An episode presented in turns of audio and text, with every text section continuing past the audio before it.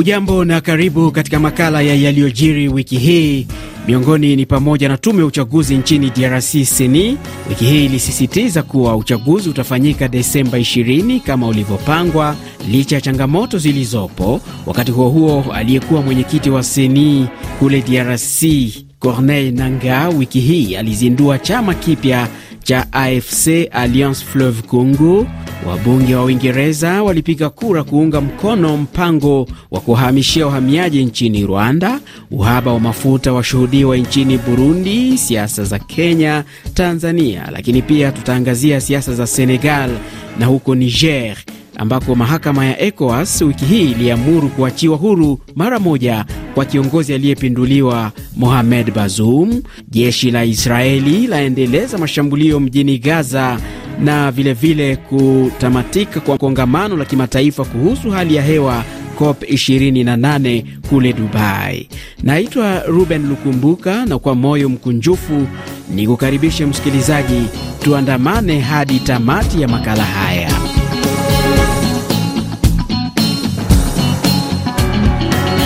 Swadakta. Makala hii inaanzia nchini DRC ambako wiki hii mwenyekiti wa tume ya uchaguzi seni Deni Kadima alisema uchaguzi mkuu utafanyika kama ulivyopangwa Jumatano ya Desemba 20 mwaka huu, licha ya kuwa seni inashuhudia changamoto mbalimbali mbali. Kadima vilevile aliwataka raia wa nchi hiyo kupuuza taarifa zinazosambaa kuwa huenda uchaguzi huo ukaahirishwa. Tumesikia mambo mengi katika mitandao ya kijamii na kwenye vyombo vya habari. Ukweli ni kwamba seni inafanya kila linalowezekana ili chaguzi zifanyike katika tarehe iliyopangwa, yaani Desemba 20. Tunawahimiza watu wote wajitokeze ili kushiriki katika zoezi hili lililo la muhimu sana. Ifahamike kwamba Kinshasa iliomba tume ya Umoja wa Mataifa MONUSCO na Angola kuisaidia ndege za kusafirisha vifaa vya kupigia kura. Ripoti zinasema ndiyo kwanza MONUSCO imepata kibali kutoka kwa Baraza la Usalama la Umoja wa Mataifa kuisaidia DRC, lakini Angola haijajibu ombi hilo. Wakati hayo yakijiri namna hiyo, Umoja wa Mataifa kupitia kwa kiongozi wa tume yake ya kulinda amani kule DRC MONUSCO Bintu Keita umeeleza wasiwasi wake kuhusu kuendelea kuzorota kwa usalama mashariki mwa nchi hiyo na hasa tishio la mapigano kati ya nchi hiyo na Rwanda, wakati huu pia Kinshasa ikitaka walinda amani wa MONUSCO kuondoka. Bintu Keita Ripoti iliyoko mbele yenu inaeleza namna hali ilivyo kwa sasa pamoja na hatua zilizopigwa katika mchakato wa uchaguzi.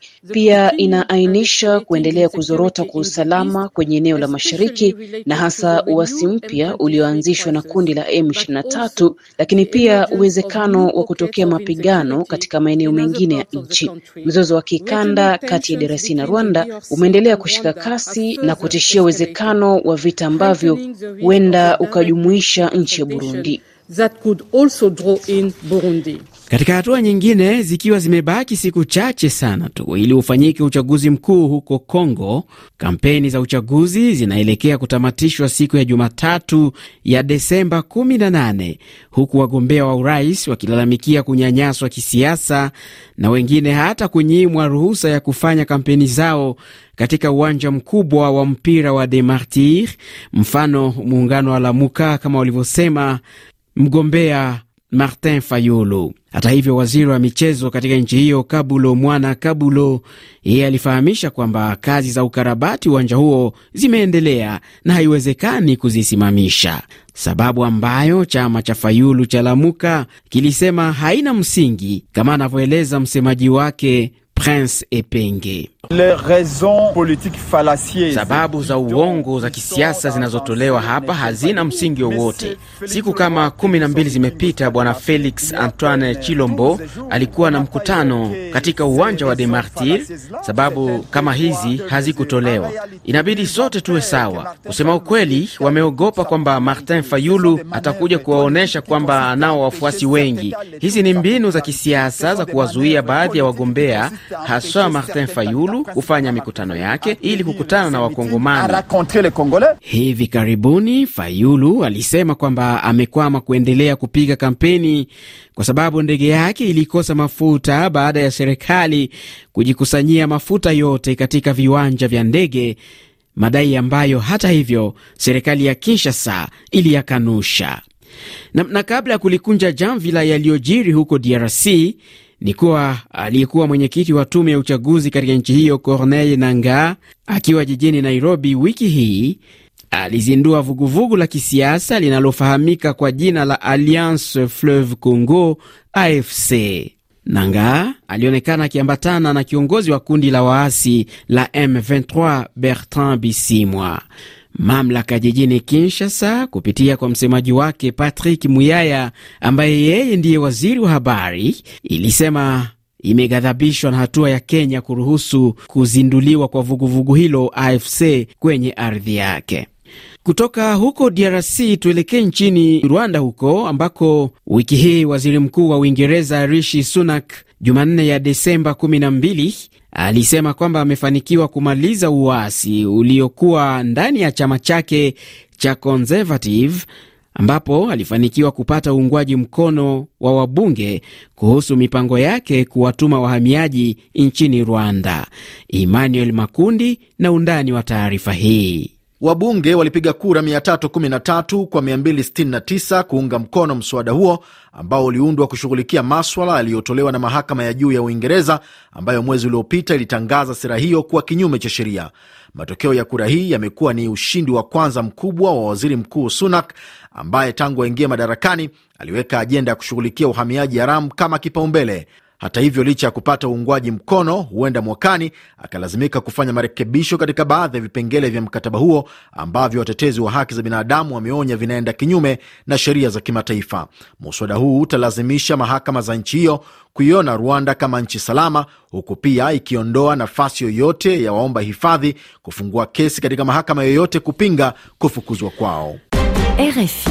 Msikilizaji, wiki hii nchi ya Kenya ilifanya kumbukizi ya miaka 60 ya uhuru kutoka kwa waliokuwa wakoloni wake Uingereza, raia wakitaka taifa hilo kuwajibika kutokana na ukatili uliofanywa na askari wake. Kuadhimisha siku hii, RFI Kiswahili ilikupa nafasi ya kujikumbusha hotuba aliyowahi kuitoa rais wa kwanza wa taifa hilo hayati Mzee Jomo Kenyatta.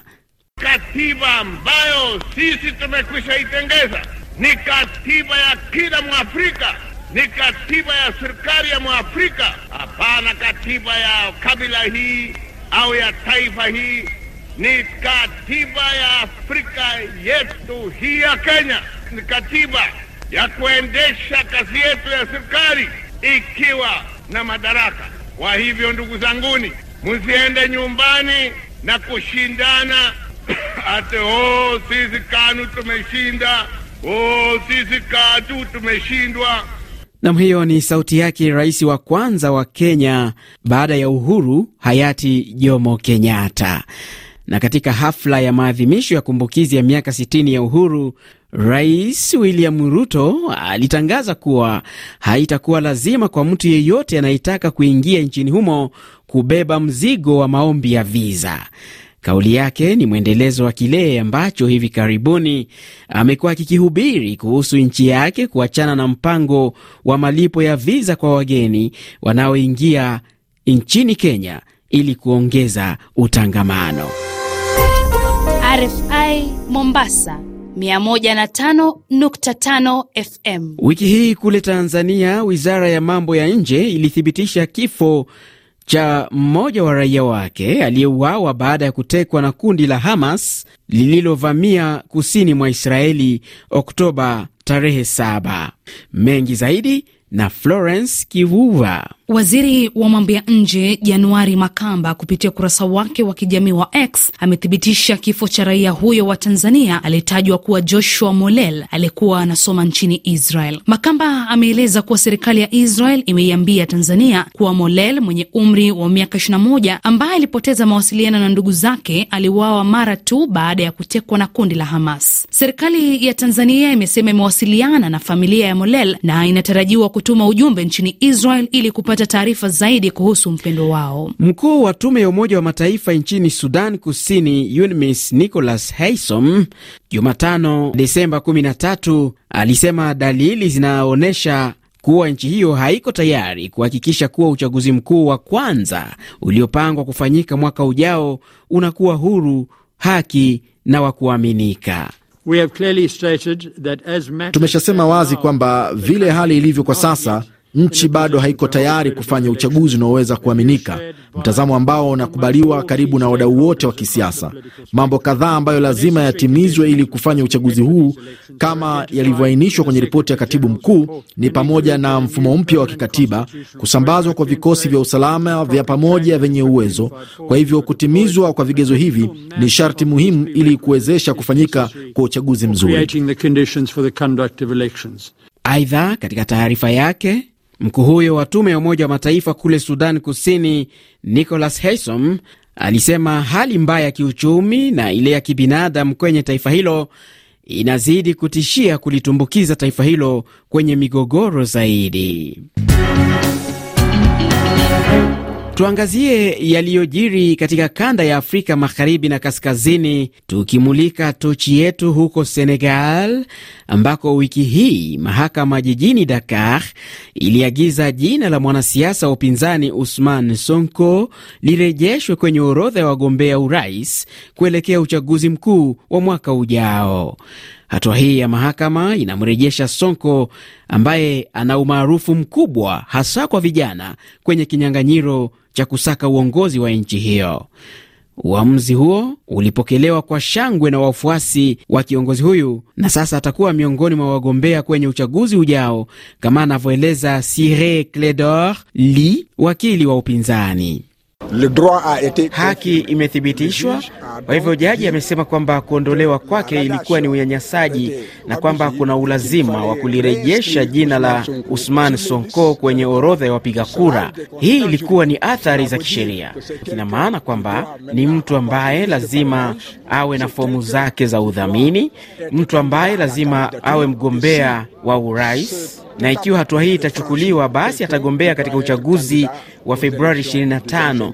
Ni haki imetendeka, na hii ni fahari kwetu.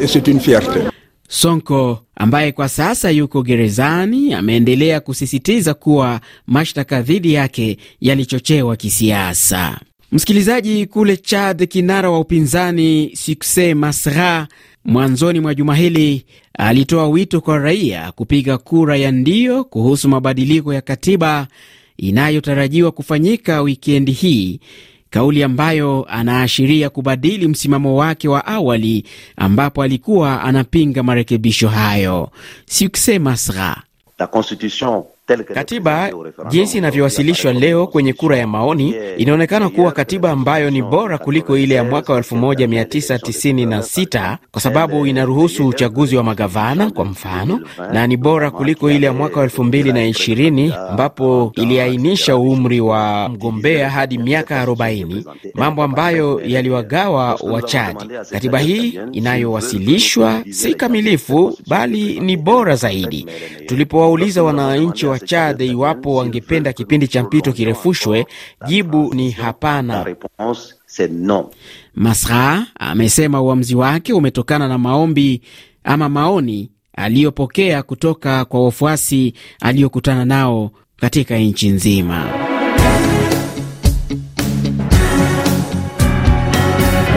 Kwengineko duniani, tukianzia kule Urusi, ni kwamba Rais Vladimir Putin katika mkutano wake wa kwanza na wa mwisho wa mwaka na wanahabari alisema malengo ya nchi yake nchini Ukraine hayajabadilika na hakutakuwa na amani hadi pale yatakapotimia. Utakuwa na amani pale tutakapotimiza malengo yetu, na malengo haya hayabadiliki. Hebu nikumbushe kile tulikisema: kumaliza ubaguzi wa Ukraine, kutojiimarisha kijeshi na kutoegemea upande. Kama tutafikia makubaliano ya kuhusu kijeshi, basi lazima tukubaliane katika misingi. Nikukumbushe tu, katika mazungumzo ya Istanbul tulikubaliana haya, lakini hata hivyo makubaliano haya yalitupwa nje. Putin aliitoa kauli hii siku chache baada ya kutangaza kuwania tena urais mnamo mwezi Machi mwaka ujao. Huo utakuwa muhula wake wa tano kwa kiongozi huyo mwenye umri wa miaka sabini na moja ambaye amekuwa madarakani kwa miaka ishirini na minne. Nchi ya Israeli Alhamis ya Desemba 14 ilisema inapanga kuendelea na vita yake dhidi ya kundi la Hamas kwenye ukanda wa Gaza hata kama itakosa uungwaji mkono wa kimataifa, wakati huu ikiendelea kupokea shinikizo hata kutoka kwa mshirika wake wa karibu Marekani. John Kirby ni msemaji wa Baraza la Usalama la Marekani. Hii ni vita ambayo Hamas ilijiletea yenyewe, na wakati sote tunataka vita isimame kwa sababu inaleta madhara, Hamas imesisitiza kurudia kile ilikifanya Oktoba 7 tena na tena na tena. Imeapa kuiharibu Israel na kuua Wayahudi wengi kadiri inavyoweza. Kwa hivyo wakati tukitaka vita imalizike haraka iwezekanavyo, kumaliza madhila ya raia na kutengeneza mpango utakaoleta amani, makubaliano ya kusitisha mapigano na kundi la kigaidi kama Hamas siyo jibu.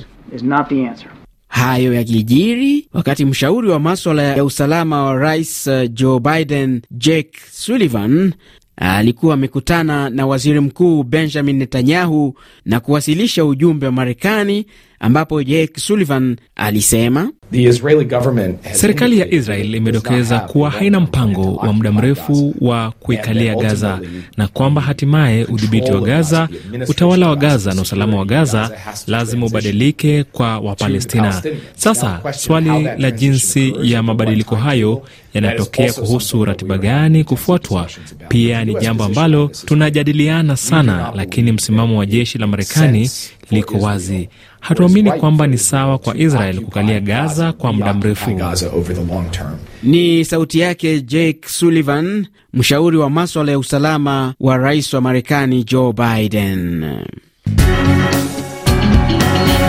Msikilizaji, kongamano la Umoja wa Mataifa kuhusu hali ya hewa lilitamatika wiki hii baada ya nchi za magharibi pamoja na watetezi wa mazingira kuonyesha ghadhabu zao baada ya nchi mwenyeji kutoa rasimu ambayo ilionekana haina hatua za uhakika kumaliza matumizi ya mafuta ya visikuku. Hata hivyo, wanaharakati wa wanyamapori walipongeza mkataba uliofikiwa kwenye mkutano huo wa COP 28 ambao wanasema utasaidia kuwalinda wanyamapori ambao wanaathiriwa pakubwa na mabadiliko ya tabia nchi.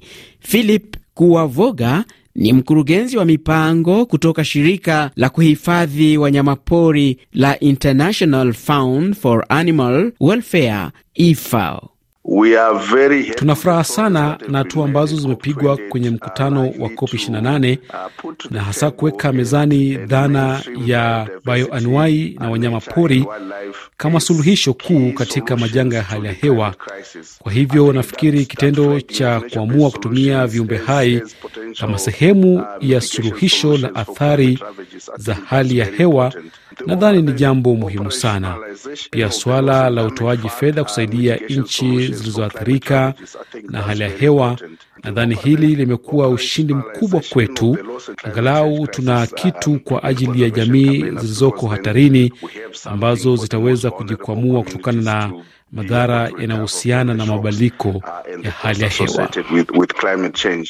Awali katibu mkuu wa Umoja wa Mataifa UN Antonio Guterres alizionya nchi dhidi ya kushindwa kufikia makubaliano kuhusu kumaliza matumizi ya mafuta ya petroli. COP28 inahusu kubadilisha mambo, lakini serikali za kitaifa haziwezi kufanya hivyo peke yake. Ajenda ya kuongeza kasi kwa serikali na watendaji wasio wa serikali kuharakisha kwa kiasi kikubwa juhudi za kuzuia uzalishaji. Ulimwengu wetu hauwezi kumudu kucheleweshwa au kurudi nyuma. Ni wakati mwisho kutoka kwa ahadi hadi hatua thabiti. Mkutano huo wa COP 28 ulimalizika huku kukiwa na matumaini ya kufikia utekelezwaji wa mkataba uliokubaliwa na pande zote zilizoshiriki kongamano hilo. Nam msikilizaji, hivi ndivyo nami nafikia tamati ya makala ya yaliyojiri wiki hii. Naitwa Ruben Lukumbuka, asante sana kwa muda wako. Nikutakieni Krismasi njema kwa watakaoisherehekea majaliwa, lakini pia heri ya mwaka mpya wa 2024 pia tukijaliwa. Ninaenda mapumzikoni, tukutane tena mwakani, Mungu akipenda.